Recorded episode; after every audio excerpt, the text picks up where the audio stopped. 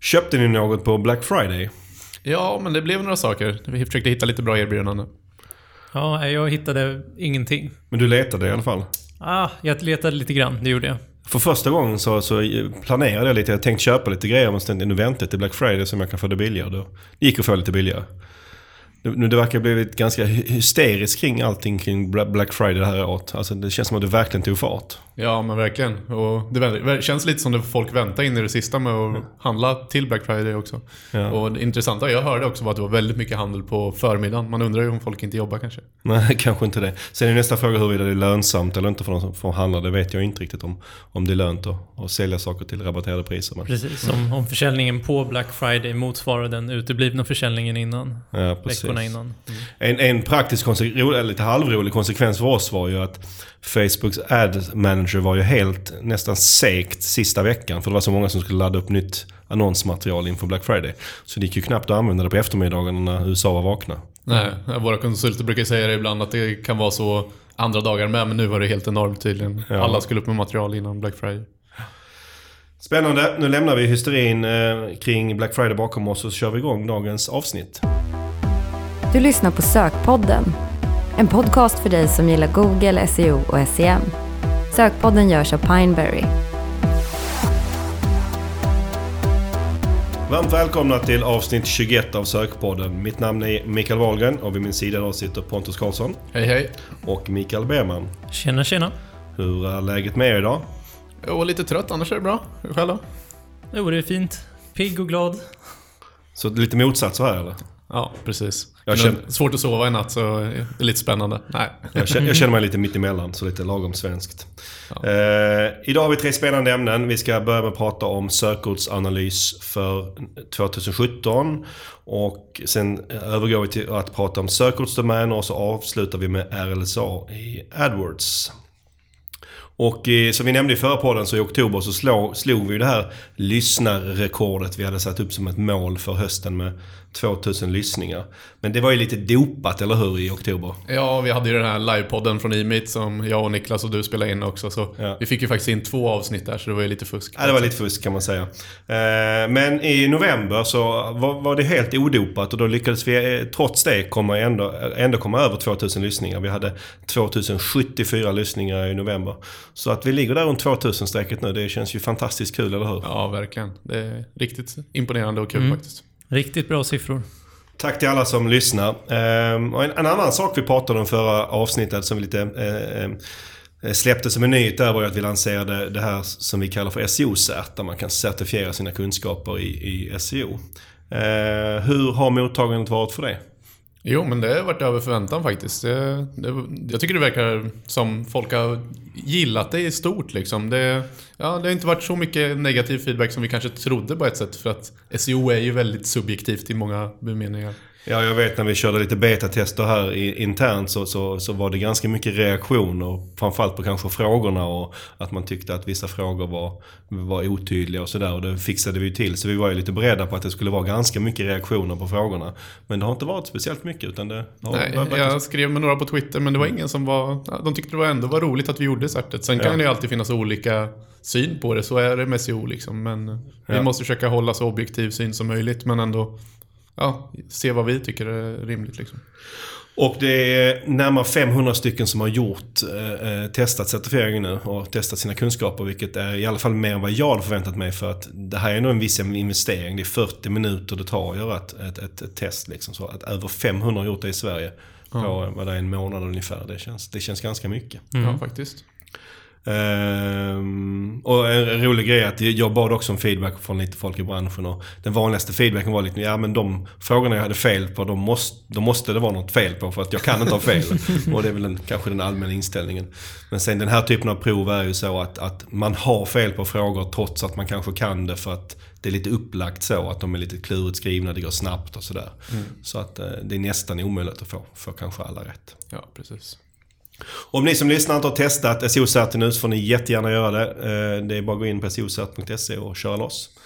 Ehm, om då SEO-cert var förra avsnittets eh, lite sto stora nyhet så har vi faktiskt en spännande nyhet det här avsnittet också. I alla fall för oss. Eh, eller vad säger du Micke? Jo, absolut. Ja, men det, är en, det är en väldigt spännande nyhet. Ja. Och det är ju att du och jag har skrivit en bok. Mm, det har vi. Men det har vi. Hur kom ni fram till att skriva den här boken då?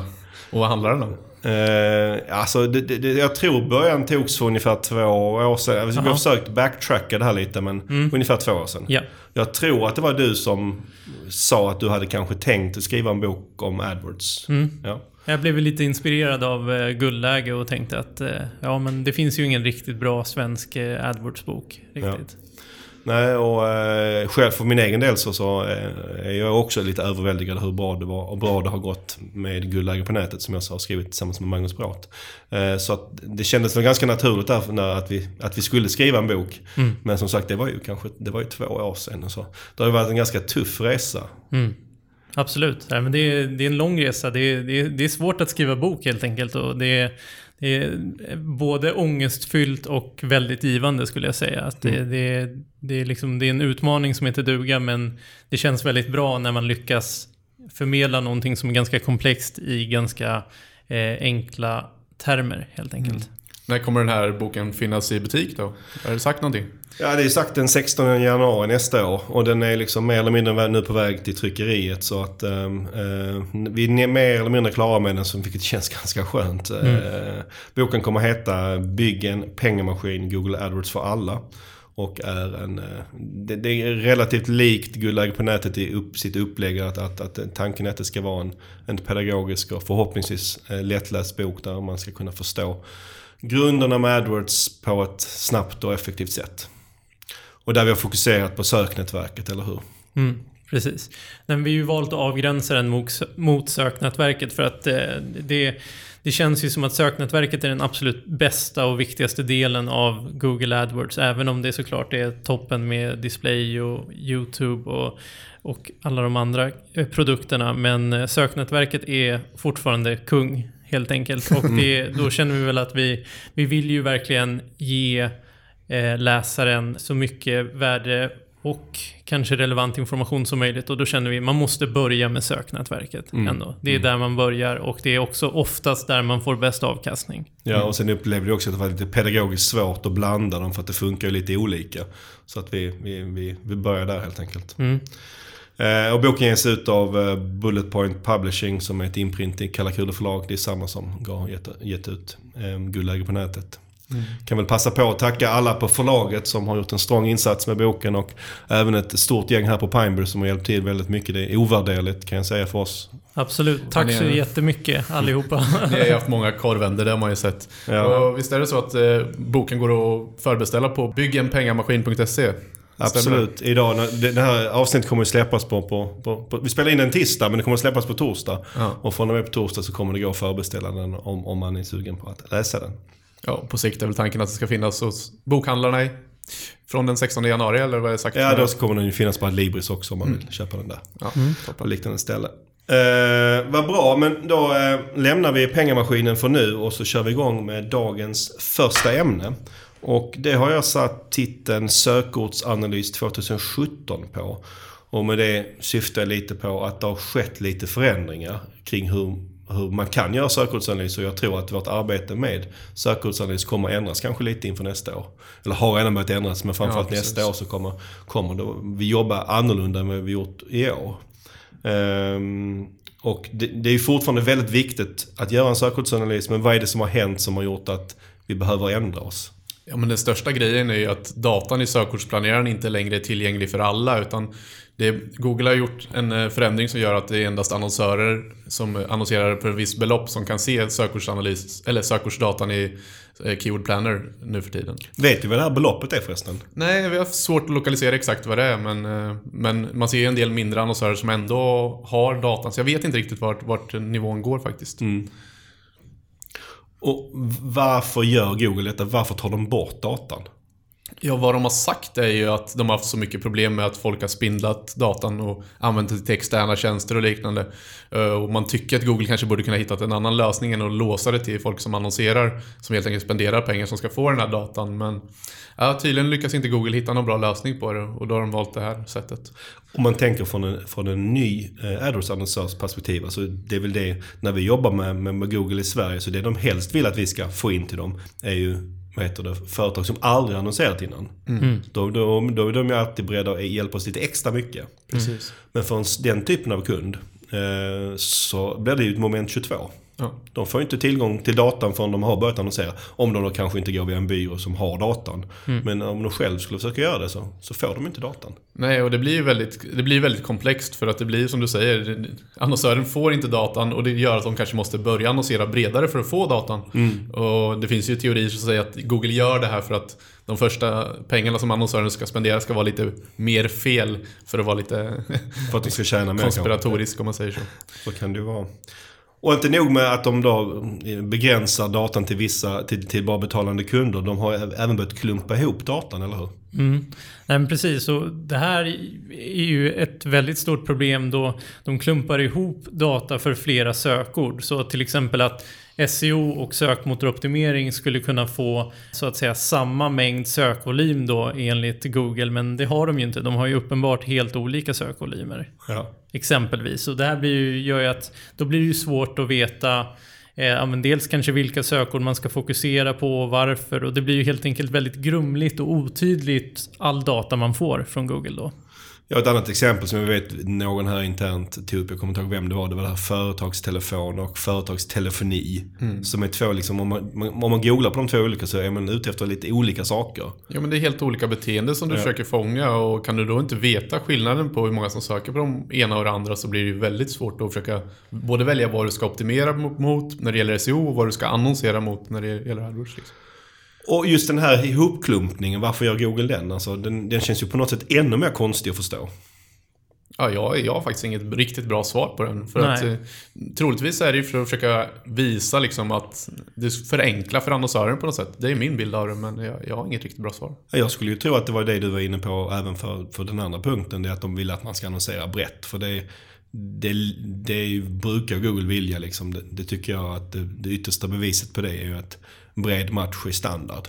Så att de vill ju kanske gärna att man ska tänka lite bredare Ja, än, än, än så smalt. då. Och, och, för det är ju inte, det är ju inte bättre för den som vill ha data att, att få datan på det här sättet. Nej, verkligen inte. Men samtidigt så har man ju fortfarande möjligheten att annonsera snävt i AdWords. Så det är konstigt att de ger datan på ett sätt och sen låter den ändå bara styra annonseringen som man vill på en mer snävare inställning. Finns det några alternativ som man kan komma runt detta hos Google? Mm. Jo, nej men det, det finns det ju. Eh, det finns ju något som heter prognosverktyget i Keyword Planner. Det vill säga att när man går in i Keyword Planner så har man fyra alternativ på hur man kan få sin eh, sökordsdata då. Och väljer man alternativet längst ner då så eh, har man möjlighet att, möjlighet att lägga in flera sökord och därmed i något som heter prognosverktyget få eh, sökordsdata för de olika söktermerna. Så att om man lägger in exempelvis företagstelefon och företagstelefoni på prognosverktyget så kan man också se hur olika, hur sökvolymerna skiljer sig mellan de två termerna exempelvis. Mm. Och det är ju lite mer arbete att få fram det än, det gamla sättet så att säga. Men, men det, det är ett sätt att göra det på. Ja, men det funkar ganska bra tydligen vad jag Ja. förstått. Och eh, här har ju en kollega, Fredrik, som har skrivit ett bra inlägg om detta på Sökmotorkonsult som ni gärna får gå in och läsa där man kan se exakt vilka, hur man gör om, om någon är intresserad. Finns det några andra alternativ än, eh, än Google till att få fram bra sökordsdata? Ja, men vi har ju fått, alltså vi har fått möjligheten att använda, i och med att vi använder ARF så finns det ju någonting som heter Keyword Explorer 2.0 som de släppte väldigt lägligt nu när Google börjar stänga sin data. Och det här är ju, man är alltid lite tvivelaktig när datan kommer från någon annan källa än Google för att man vet inte riktigt hur träffsäker den är. Och vi har börjat utvärdera den här Keyword Explorer i ARFs då, eh, för att se och Ja, vi tycker väl att den verkar fungera ganska bra än så länge men vi håller på att luska lite i hur det är med den här datan och var den kommer ifrån, eller hur Wahlgren? Ja, men så är det. Men jag måste säga att det är sällan jag har sett så många konsulter vara så exalterade över ett nytt verktyg som Ja, det här. verkligen. Det verkar ganska lovande även om vi inte ska ropa hej i nöd. Nej, precis. Och, och vad är det man kan göra där som, som vi då blir lite upphetsade över? Ja, men det är lite som gamla sökordsplaneraren. Det är väl den stora grejen att du kan faktiskt få en skillnad i volym mellan olika liksom, söktermer. Eh, det är väl det absolut största. Men också att de har till exempel visat på hur många beräknade klick du ska få för en viss eh, för, på en viss sök, eller sökord till exempel. Du kan också titta på eh, hur många som är paid click versus eh, Organiska. organiska. klick. Ja. Och det är ju sån här data som man blir väldigt nyfiken på att titta på för att pratas ju väldigt mycket om att AdWords tar mer utrymme mot organiskt och kunna få en bild på olika segment, hur, hur mycket som är köpt och hur mycket som är organiskt. Och Mycket av det här är ju väldigt intressant att experimentera med. Ja, ja, det att de lägger till inte bara hur många som söker utan hur många som klickar är ju ganska intressant. För det finns ju vissa sökord som inte är så klickvänliga och så finns det andra sökord som är väldigt klickvänliga. Till, de hade ju själv som exempel om man, om man googlar på eh, Donald Trump och age. Så får man ju ofta svar direkt i sökresultatet. Det vill säga man, man klickar inte så gärna. Utan man, man kom, behöver inte gå någonstans.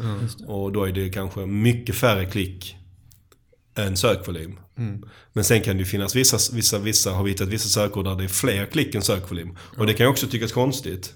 Ja, men jag tycker inte det. Alltså, om man sitter och researchar så går man gärna in på flera och jag kan tänka mig själv, jag sitter och tabbar upp ett antal alternativ från sökresultatet och ja, det är frågan hur de mäter det. Mäter de klicken då så, så är det ju flera resultat som jag har klickat på. Ja, ja. Eh, sen är det också intressant för de pratar om det som kallas return, return, return klick som du säger, exakt hur många klick man gör på ett specifikt sökord. Och det är ju enormt intressant när man börjar titta på huruvida det är research-sökord eller om det är liksom, man har redan bestämt sig för vad man är ute efter. Ja, jag tror de kollar på det på, på månadsbasis hur, om en användare i snitt, ja, i snitt återkommer till ett sökord. Precis. Och jag, jag, jag kollade upp ett som hade ganska hög return rate och det var ordet IKEA som hade 2,2. Ja. Och det är inte så konstigt för att ja, man går in på IKEA ganska ofta. Sen finns det säkert sökord som har en, en betydligt lägre return Jo, rate. och det är väl en allmän så här, möbler kanske man inte bestämmer sig på första besöket heller utan man kanske vill titta några gånger och prata ihop sig med någon innan man bestämmer sig. Och jag tycker också när de relaterade sökorden de föreslår, när de när jag har testat det, känns också väldigt bra och väldigt relevanta. Och där tycker jag liksom Keyword eh, Planner i Google inte alltid är lika, känns riktigt lika bra. Utan det känns som att det här är, är, är lite bättre på något sätt. Så vitt jag förstår så går de även in på de som rankar bra på de sökorden och tittar vad de har för sökord och försöker liksom basera sina förslag utifrån det. Ja, så de gör det lite mer avancerat. De gör någon form av segment liksom. Ja. De förstår att de här hör ihop i samma, de slåss om samma sökord och därmed så är de relevanta, de här söktermerna. Liksom. Sökorden. Och sen kan man också få en väldigt snabb överblick av vad som finns i sökresultat för sökord. Finns det en karta? Finns det liksom olika, de här olika elementen? Som kan vara intressant att veta beroende på om man tycker att det är, ett- alltså när man tar hänsyn till om det är ett bra sökord eller Absolut. konkurrensen och så vidare. Ja men verkligen. Okej, men som du var inne på Pontus, det ser ju väldigt lovande ut. Och funktionalitetsmässigt är det ju överlägset Googles verktyg. Man kan göra mycket mer. Eh, Datan verkar träffsäker. Men ändå är vi lite skeptiska, eller hur? Ja, ja verkligen. Och- det handlar ju om datan. Var kommer datan och vad är det för data? Ja, jag och några till här på kontoret har gjort lite för mycket research. Jag tror du är en av dem också Ja. Holger. Eh, kring något som kallas clickstream-data som de hänvisar till att eh, den, den här datan ska komma från clickstream-data. Eh, och sen hänvisar de till olika källor som tredjepartsleverantörer och liknande.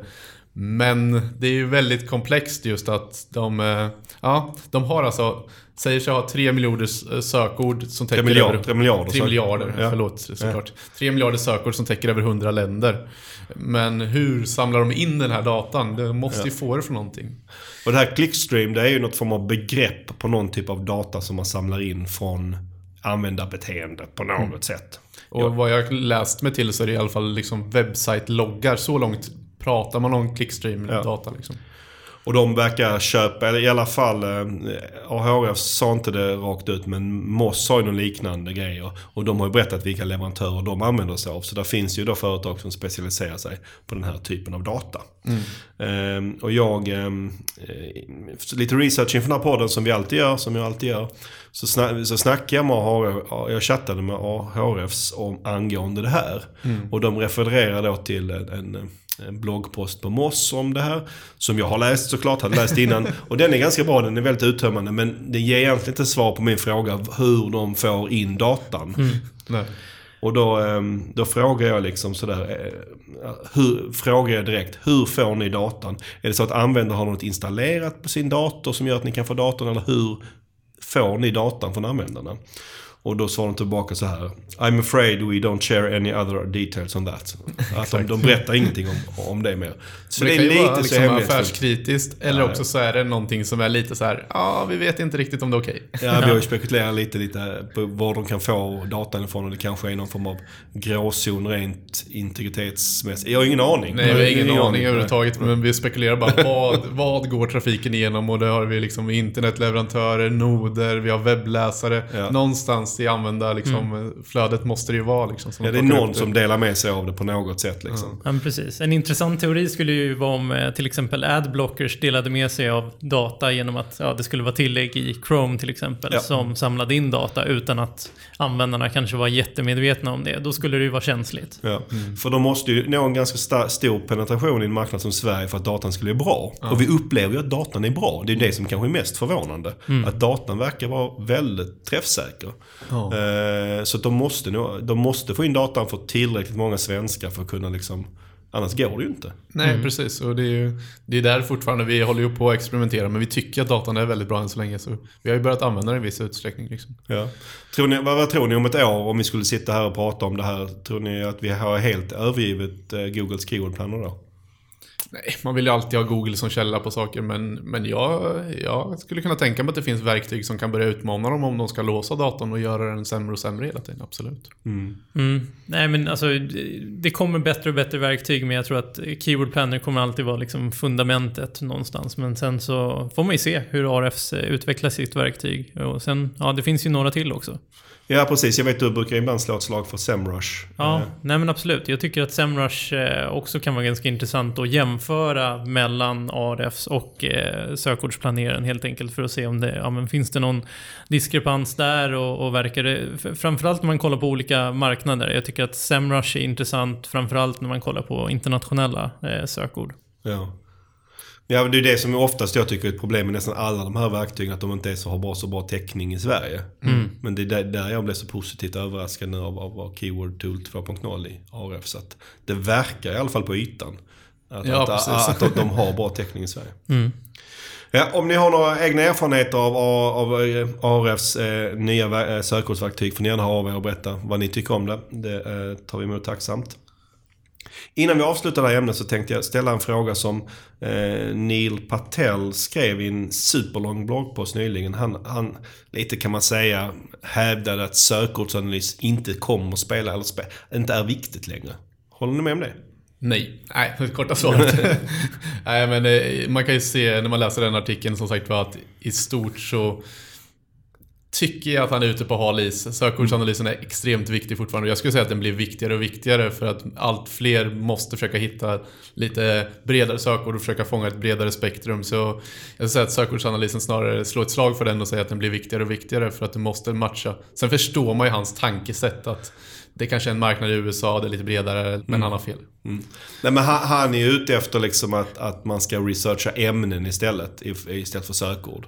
Ja. Eh, alltså gå lite bredare och skriva. Och det är väl inget fel i det. Men, men att, att, att, skriva om hitta sitt ämne och skriva så mycket som möjligt om det. Mm. Det kan väl aldrig skada. Nej, men, men, man får inte glömma sökorden, tycker jag. Nej. I det hela. Nej, precis. Jag tycker heller, man får aldrig glömma sökorden. Men jag tycker att det är, det är fascinerande med, med tanke på det, det, Google alltid säger om att andelen röstsökningar ökar eh, på telefoner exempelvis och att sökningarna därmed blir längre. Och det är klart att ja, men om man tänker både sökord och kanske skriver en bredare text om ett ämne så kanske det går att hitta någon slags kombo där som funkar bra. Helt mm. enkelt. Mm. Ja. Nej, ja, mm. Men då är vi överens om att sökordsanalys kommer fortsätta vara viktigt 2017. Det är bara frågan om var vi får datan ifrån. Exakt. Absolut. Vad bra, men då, då, lämnar vi eh, sökordsanalysen. Men vi går över till ett ämne som är eh, näst, alltså, i alla fall till namnet, är ganska närbesläktat. Och det är ju sökordsdomäner. Mm. Och vi tar upp det här den här gången av två, av två anledningar. Dels så, så yttrade sig, harklade Google ut sig, ur sig lite saker kring det här nyligen. Och dels har vi fått en, en, en liten lyssnarfråga som är lite relaterad till det här. Precis. Och eh, vi tar jätte som alltid tacksamt emot eh, förslag på ämnen och vad vi ska prata om från er lyssnare. Så det är vi jättetacksamma för att ni gjort i det här fallet och ni får gärna fortsätta att göra det framgent också nästa år. Men om vi börjar med en sökordsdomän så är vi helt överens om vad är en sökordsdomän? Ja, det är en, egentligen en domän som bara innehåller ett sökord. Så det vill säga lån.se är en e exakt match domain eller EMD som de kallas för Ja. lån då. Eh, Så det är egentligen, ja, det är exakt en, ett, en domän som matchar det exakta sökordet du vill synas på. Så vill man synas på SEO så kanske SEO.se är en suverän, den, den bästa domänen i Sverige. Precis. Eh, och Google har ju gjort en algoritmisk uppdatering liksom mot det här. För de har ju tyckt att man har fått för stora fördelar av att ha en sökordsdomän. Och de gjorde den här EMD-uppdateringen 2012. Precis. U- Upplever ni att vi märkte så mycket av den i Sverige? Nej, och jag fick liksom, tyckte många pratade om det att i Sverige så fick det inte så stor påverkan utan Nej. det var mest USA och det var till och med diskussioner om den endast rullades ut i USA. Att den aldrig överhuvudtaget rullades ut någon annanstans för att de fick så mycket problem med sökresultaten när de rullade ut den i USA. Att de var nästan tvungna att backa till viss del också. Eh, Och det, det var någonting vi såg när jag satt på min tidigare arbetsplats och vi, den här rullades ut. Så satt vi och följde några amerikanska resultat och vi såg just att det var bara skräp kvar i resultaten för alla Ja. de viktigaste hade åkt dit. Till exempel på Make Money Online var det typiska då. Ja. Ja, men min upplevelse, det jag kommer ihåg också var att liksom effekten i Sverige, liksom, man kunde inte ens märka av den överhuvudtaget. Ehm, och jag förstår att det är en svår uppdatering för Google att göra för att det finns ju då... Det är svårt kanske att särskilja de sök- sökordsdomänerna som egentligen kanske är då bra sajter eh, mot de som inte är lika bra. Eh, algoritmiskt. För det finns ju många företag där det finns en bra anledning att ha en sökordsdomän som sin, sin domän. Ja, jo exakt. Och jag menar, jag tycker det är så här roliga case är liksom tänker tv.nu eller någonting. Ja, Ja, precis. Det är ett jätteexempel. Det är en Ja. jättepopulär sajt i Sverige. Ska de försvinna ur sökresultatet på tv eller tv-tablå om de liksom... Bara för att de har den domänen. Ja, nej, det blir fel.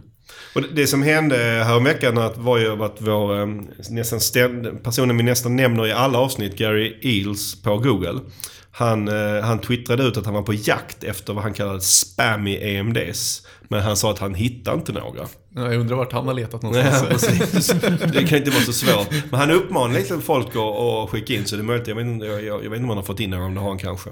Eh, Men, men en intressant sak han sa där också, att han förtydligar sen också. Att han tycker egentligen inte att det är någonting fel med EMDs, alltså med sökordsdomäner. Det är inget fel överhuvudtaget. Det, det som är fel är när de används i kombination med vad han kallar spammy tactics. Alltså att man antingen kör spammigt innehåll eller alldeles för spammigt länkbygge. Mm. Nej, men jag kastade ut den här artikeln, i, delade med kollegorna lite för snabbt. Jag läste bara rubriken först och sa att Google går hårt åt eh, EMDs igen. Men det var ju faktiskt en sanning med modifikation. Utan de pratade lite om det och har lyckats snappa upp att han sa någonting om det. Eh, så det är ju, ja, Ja, och de, precis, de spekulerar, alltså hela artikeln var ju vriden åt det hållet att nu kommer Google göra någonting åt det här. Men om man ska tolka hans tweet var det snarare som att han kände sig nöjd med att de hade löst problemet. precis. Ja.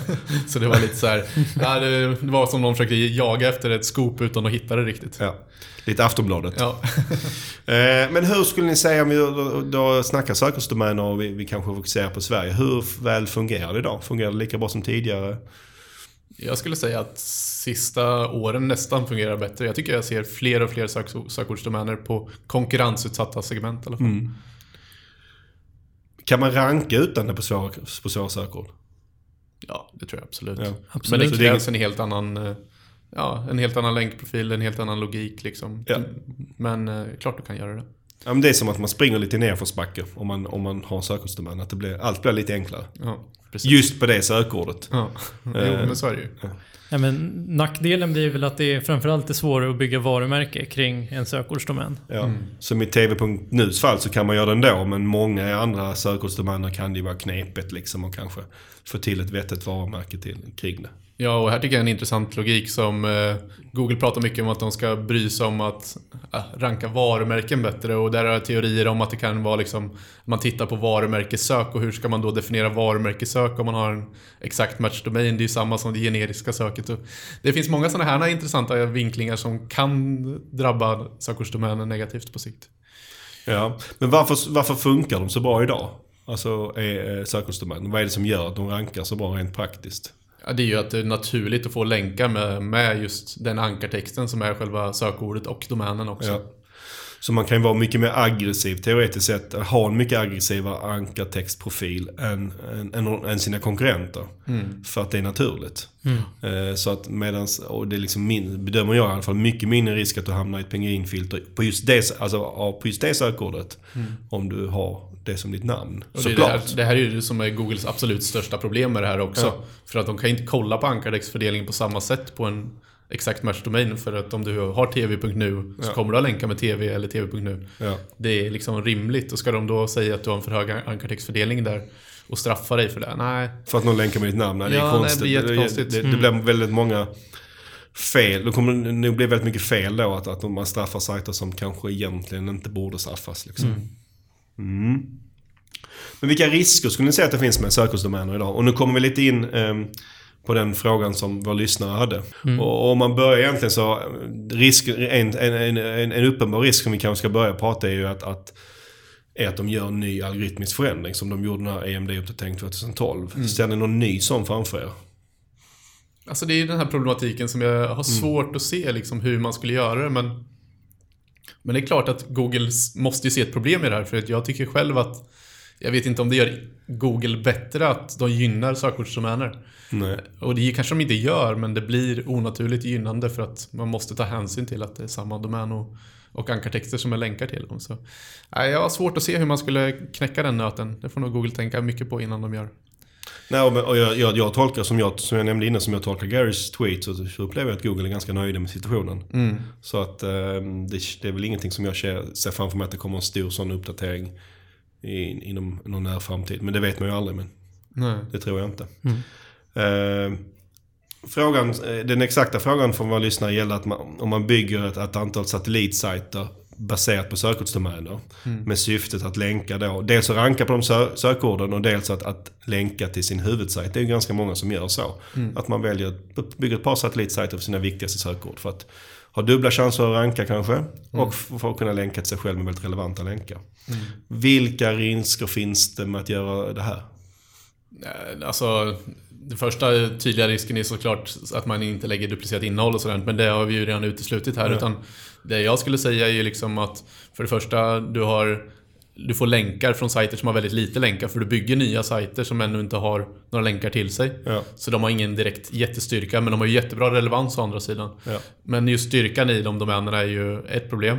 Eh, och sen är det ju lite så här att ja, man kanske gärna har en hosting där man lägger allting och Google enkelt kan se att allting ligger på samma IP och de länkar till samma sajt. Och man, man klustrar ihop sig själv i princip, att Google förstår att du är samma ägare på sa, samma sajter. Ja. Och skulle du säga att det då är en en risk att det inte ger så mycket i värde eller skulle du säga att det är en risk att man åker fast så att säga?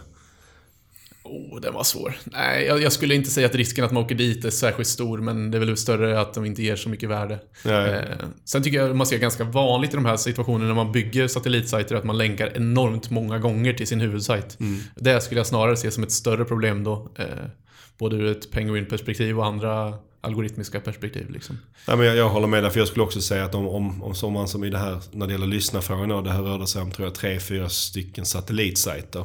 Jag, brukar, jag brukar tänka så att om man håller sig liksom på en låg volym, vad man än gör, eh, så, så, så är riskerna för att man ska åka dit ganska små. Ja. Däremot så handlar det snarare kanske om att få ut maxvärde av det här så måste man ju bygga upp länkar till sina satellitsajter och kanske hosta dem separat och så vidare. Ja. Och, och skulle jag ha sådana sökordsdomäner skulle mitt syfte vara att ranka med dem på, på de här sökorden, inte primärt försöka ge, styr, stärka min huvudsajt. Utan, Nej. Du kanske inte ens skulle länka ut från dem? nej, jag är inte ens säker på det. Nej. Nej, men jag håller med om det. För det, det, återigen så är det sökordsdomäner. Eh, och den, den stora fördelen med det är att de är väldigt bra att ranka på sitt sökord. Så det kanske det är kanske ännu lättare att, att, att, att få den till ranka än att få huvudsajten till ranka. Ja, verkligen. Mm. Sen ett problem med det här kanske är också om man fokuserar mycket på satellitsajterna så kanske man inte lägger lika mycket tid på länkbygget för huvudsajten också. Så Ja. det är också en, en trade-off någonstans. Ja. Gäller att hinna med allt. Mm. Man har ju tyvärr inte mer än 24 timmar per dygn. Nej.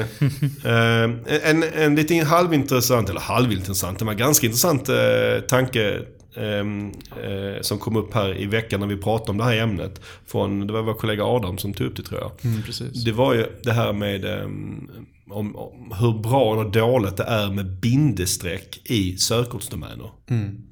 Alltså till exempel låna-pengar.se jämfört med lånapengar.se. Precis.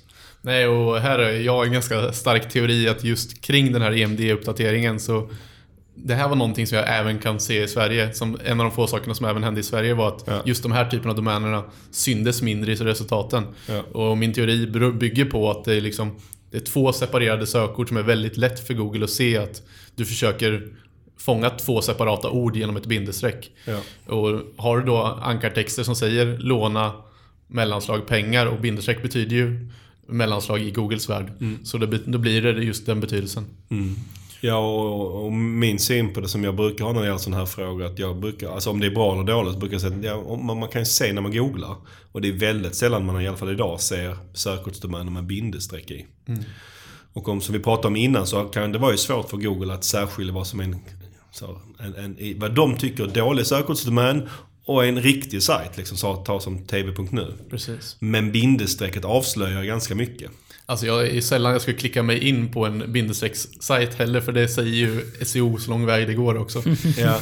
ja, men det finns ju, om man, om man snackar då riktiga företag eller vad man kan kalla det, så är det ju sällan de använder bindestreck i sina domäner. Så det är ganska onaturligt på så sätt också. Ja, det är kanske lätt att hitta dem på något, på något sätt. Men jag gillar ändå Adams teori där om att det beror, alltså anledningen till att folk inte rankar med de här är för att de, de helt enkelt inte vågar testa nu efter att de har sett att många har försvunnit. Så om logiken är att det är få som har testat sista tiden så kan det bero på det. Ja. Eh, men ja, det vore intressant att se någon testa som sagt. Det borde ju också betyda, för det, då, det här, om man då inte tycker att bindestrecksdomäner är en bra variant, då blir det ju färre va- varianter av domäner som man kan använda. Precis. Och då borde ju priset på de riktigt bra sökordsdomänerna gå upp. Ja, verkligen. Och det kan vi väl avsluta med här, eh, det här ämnet. Vilken, om ni får välja, ni får välja fritt, vilken svensk EMD sökordsdomän vill ni helst ha? Ja, jag får säga casino.se. Det är väl det tuffaste segmentet och den finaste domänen som man kan komma åt i Sverige enligt mig. Om du skulle behöva betala för den, och det behöver inte lägga ett bindande bud här, men vi säger att du skulle behöva betala för den. Vad, vad skulle du vara beredd? Oj, oj, oj. Jag, jag tycker det är jättesvårt att värdera domäner, men, eh, men eh, den är säkert värd ett par hundratusen på marknaden. Sen hade jag svårt att, jag kan inte kasta upp det ur fickan, men, men eh, absolut, den är säkert värd en 100-200 tusen minst. Minst ja. Jag, tror- jag, jag tror den såldes nyligen, eller för, för, för några år sedan. Jag kommer inte ihåg vad den såldes för. men- Nej, och jag tycker att domäner i allmänhet kan övervärderas rätt hårt också. Eh, så jag menar, ser man inte ur ett rent SEO-perspektiv så kanske den inte är värd mer än 100-200 tusen. Sen har du ett varumärkesperspektiv på det som kanske är värd kanske det X antal par miljoner. Liksom. miljoner till och Ja, med. Men ja. eh, det beror på vilket perspektiv man värderar. Ja.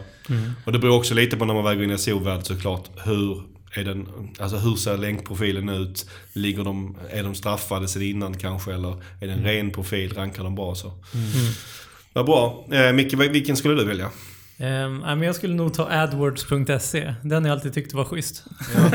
Men det känns som att det kommer lite problem med Google. Eller lite varumärkesintrångs... Ja, precis. Nej, men dels så tror jag att Google inte kommer släppa den och sen så för att eh, det, det är lite roligt. Jag brukar själv skriva adwords.se oftast om jag ska in på, om jag inte får upp det i browsern direkt liksom för att den redirectas alltid, alltid rätt. Nej men eh, det kan ju bli problem absolut med varumärkesintrång och så vidare.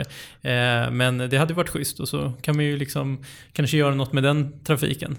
Ja men låt säga att du skulle liksom få köpa den av Google av någon anledning. Mm. De kanske inte... Ja, de, de, de, glömmer, de, de glömmer förnya den. Mm. Och så lyckas du fiska upp den. Vad skulle du använda den till då? Eh, jag skulle nog sälja trafiken till Bing. Ja.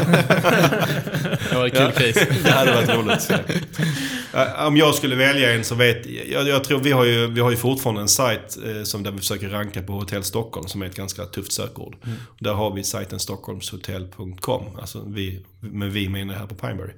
Eh, och, så jag skulle nog, om jag skulle kunna komma över den bästa domänen i det segmentet, hotellstockholm.se. Så skulle, det är nog den jag kanske skulle vilja ha. Men den skulle jag nog också kanske kunna betala, jag vet inte. Eh. Kanske värd 100 000, jag vet inte. Något i den stilen. Ja. Beroende på länkprofilen. Så den är värd lika mycket som casino.se? Nej, olika måste, kasino måste vara värd det här. Jag- Alltså om jag köper, du kan köpa casino.se för 100 000 och så köper jag hotellstockholm.se för 100 000 och sen kan vi byta. Ja. Eller?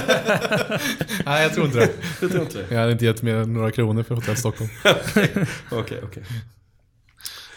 Vad bra, men då, nu, nu avslutar vi det här så går vi över till någonting helt annat. Ehm, och nämligen RLSA. Och förra, i förra avsnittet så pratade vi om en ny funktion i AdWords när det gäller demografi. Eh, även kallat DFSA. Och idag ska vi, kan, vi, kan vi säga att vi ska prata om syskonet till, till eh, DFSA. Som heter R, RLSA. Och nu, nu höll jag på att säga fel här. Jag säger fel hela tiden. Ja. Eh, jag brukar skriva, säga RSLA av någon anledning. Precis. Och, och, eh, jag vet inte riktigt var jag har fått det ifrån, men, men det är nog från att, att jag har varit van att, att eh, teckna SLA-avtal en gång i tiden. Så, jag, så det, SLA låter Ah, bättre okej, hos mig. okej. Ja, ja, men då förstår jag. Och nu igår när vi, var det igår? Det var igår eller? Vi gjorde sista korvändan av, av AdWords-boken. Mm, precis. Så hittade du att jag hade skrivit RSLA Ja, på jättemånga ställen. yes. Eh, så, men som i tur så hittade vi det. Vi har ändrat det till RLSA. Precis. Mm. Bra, nu har vi rätt ut det, vad Mm. det heter. Men vad, är, vad är det egentligen? Eh, Så RLSA be- står för Remarketing Lists for Search Ads och det innebär i princip remarketing i söknätverket. Så det betyder att du kan helt enkelt eh, återannonsera till eh, användare som har besökt din sajt tidigare i sökresultatet. Eh, inte bara i displaynätverket som det brukar vara när det är vanlig remarketing. Och här finns ju ganska många olika intressanta strategier, eller hur Birman? Mm, absolut. Nej, men det, det finns ett stort antal. Jag menar, eh, och vi kommer prata med dem, men att antingen så kan man ju så att säga visa eh, nya annonser så att säga för någon som redan besökt din sajt tidigare för att försöka öka relevansen. Eh, och eh, speciellt om det är längre säljcykler så kan ju det vara väldigt intressant. Och det är någonting som Google, eh, jag ska inte säga att det är det de pushar hårdast för det är det inte. Det är fortfarande såklart alltid YouTube. Men det är ändå en sak de pushar ganska ofta till oss att vi, vi borde göra för våra kunder. Och som de tycker att man kan skapa en hel del lönsamhet i. Är det så att är det lite underskattat att, att man, eller underutnyttjad möjlighet?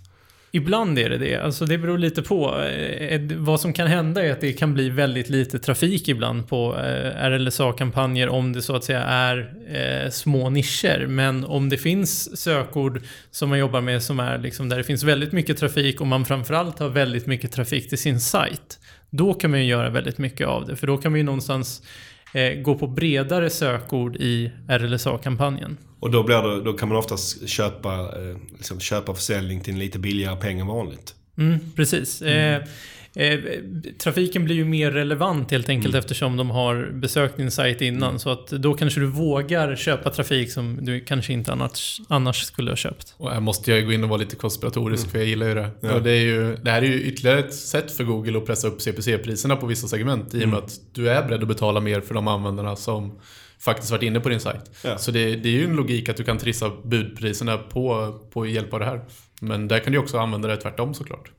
Såklart ja, och det, det är kanske det man ska vara lite smart. Men, men det är klart att det är Googles tanke med det här, precis som att de släpper demografi som vi pratade om förra gången. Att, att om man riktar sin produkt mot män, ja det är klart att man är beredd att betala lite mer om man vet om att det är en man. Precis.